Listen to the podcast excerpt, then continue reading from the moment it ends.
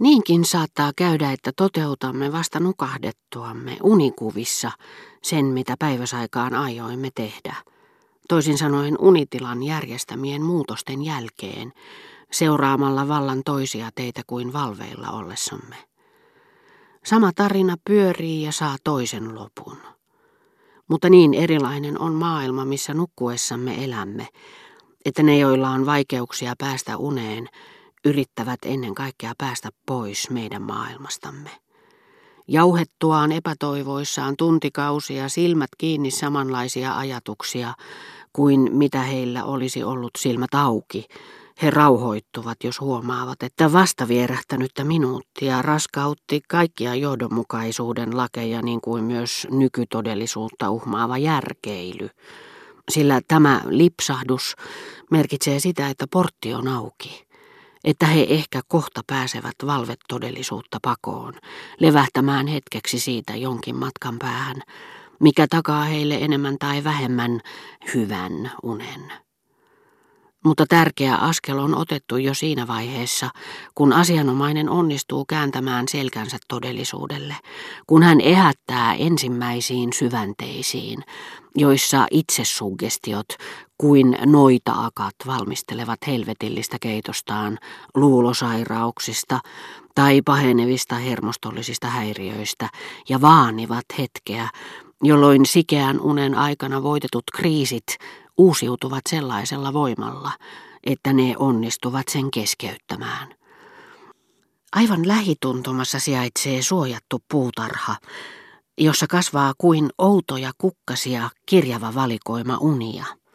Sieltä löytyy hulluruohon, hassiksen, eetterin eri johdannaisten, belladonnan, oppiumin, valeriaanan tuottamia unia, kukkien, jotka sulkevat nuppunsa, kunnes kohtalon lähettämä tuntematon koskettaa niitä. Saa ne kukoistamaan ja levittämään pitkien ihanien tuntien ajan omalaatuisten unikuviensa tuoksua hänen yllättyneeseen ja ihastuneeseen mieleensä. Puutarhan perukoilla sijaitsee luostari, jonka avoimista ikkunoista kuulee toistettavan läksyjä jotka opetellaan ennen nukkumaan menoa, mutta osataan vasta aamulla.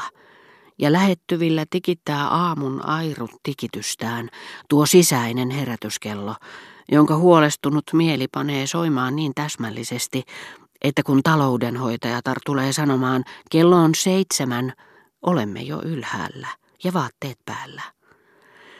Pitkin synkkiä seiniä huoneessa, joka avautuu uniin, ja lakkaamatta uurastaa tavoittaakseen rakkaussurujen unohduksen, ja jonka työ joskus keskeytyy muistoja tihkuvaan painajaisuneen, alkaakseen vain heti uudelleen.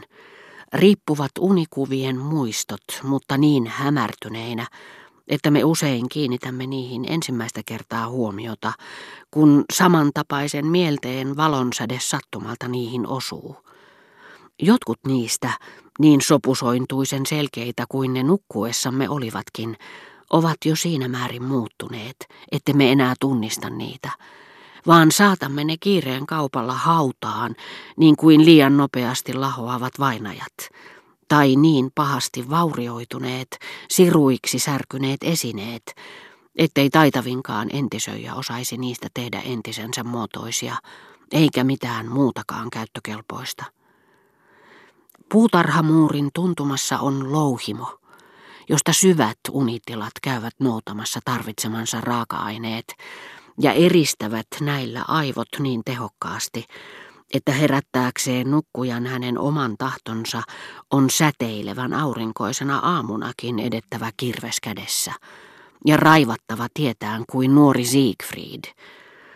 Louhimon tuolla puolen oleilevat painajaisunet, joiden lääkärit typerästi kyllä väittävät väsyttävän enemmän kuin unettomuus, vaikka ne nimenomaan päästävät ajattelijan niiden tarkkailun taakasta.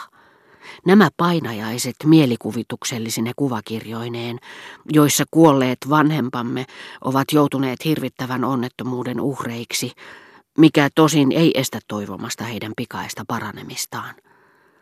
Sitä odotellessani pidän heitä pienessä häkissä, missä he juoksentelevat kuin valkoiset hiiret, täynnä punaisia laikkuja, joista kasvaa sulkia, ja pitävät mahtipontisia puheita kuin kikero ikään. Kuva-albumin vieressä heräämisprosessin pyörivä levy lähettää minut harmikseni 50 vuotta sitten purettuun taloon, jonka kuvajainen, sitä mukaan kun uni väistyy, häipyy ja sulautuu moniin muihin, kunnes vuorossa on se, joka tulee näkyviin vasta kun levy on pysähtynyt. Viimeinen kuva, joka vastaa sitä, jonka näemme silmät auki. Toisinaan en kuullut kerrassaan mitään, koska olin vaipunut tajuttomuuden kaltaiseen uneen, sellaiseen, johon putoaa kuin mustaan kuoppaan, noustakseen siitä jonkin ajan kuluttua onnellisena, raskaana, ylensyöneenä, sulatellen kaikkea sitä hyvää, mitä ovat tuoneet niin kuin Herkulesta ruokkineet nymfit, ne ketterät vegetatiiviset voimat, jotka meidän nukkuessamme tekevät kaksinkertaisen työn. Sitä sanotaan lyijyn raskaaksi uneksi. Siinä tuntee olevansa, ja vielä jonkin aikaa sellaisesta unesta herättyäänkin, kuin lyijystä valettu nukke. Toisin sanoen, ei kukaan. Miten näin ollen on mahdollista, että etsiessään ajatuksiaan, persoonallisuuttaan, niin kuin kadonneita esineitä etsitään, asianomainen lopulta löytää nimenomaan oman minänsä? Miksi sillä hetkellä, kun ryhdymme ajattelemaan, Meissä ei sattumalta ruumiillistukin jokin muu kuin aikaisempi persoonallisuutemme. On mahdotonta sanoa, mistä tämä valinta johtuu, ja kuinka me kaikkien niiden miljoonien ihmisten joukosta, jotka me voisimme olla, osaamme valita juuri sen, joka edellisenä iltana olimme. Mikä meitä ohjaa silloin, kun keskeytys on ollut totaalinen, uni syvää, unikuvat aivan erilaisia kuin me itse. Siinä on kysymys kuolemasta, niin kuin silloinkin, kun sydän lakkaa sykkimästä ja vasta tekohengitys herättää meidät. Tietenkin huone, vaikka sen olisi nähnyt vain kerran, herättää muistoja, joihin liittyy vielä varhaisempia muistoja, tai sitten jotkut niistä nukkuivat sisimmässämme ja kohoavat vasta nyt tajuntaamme. Ylösnousemus heräämisen hetkellä, sen hyvää tekevän hulluuden puuskan jälkeen, jota uneksi kutsutaan, muistuttaa itse asiassa sitä, mitä tapahtuu, kun mieleen palautuu unohdettu nimi, runonsäe, laulunpätkä. Ja saattaa hyvin olla, että sielun ylösnousemus kuoleman jälkeen on sekin käsitettävissä muistiilmiönä.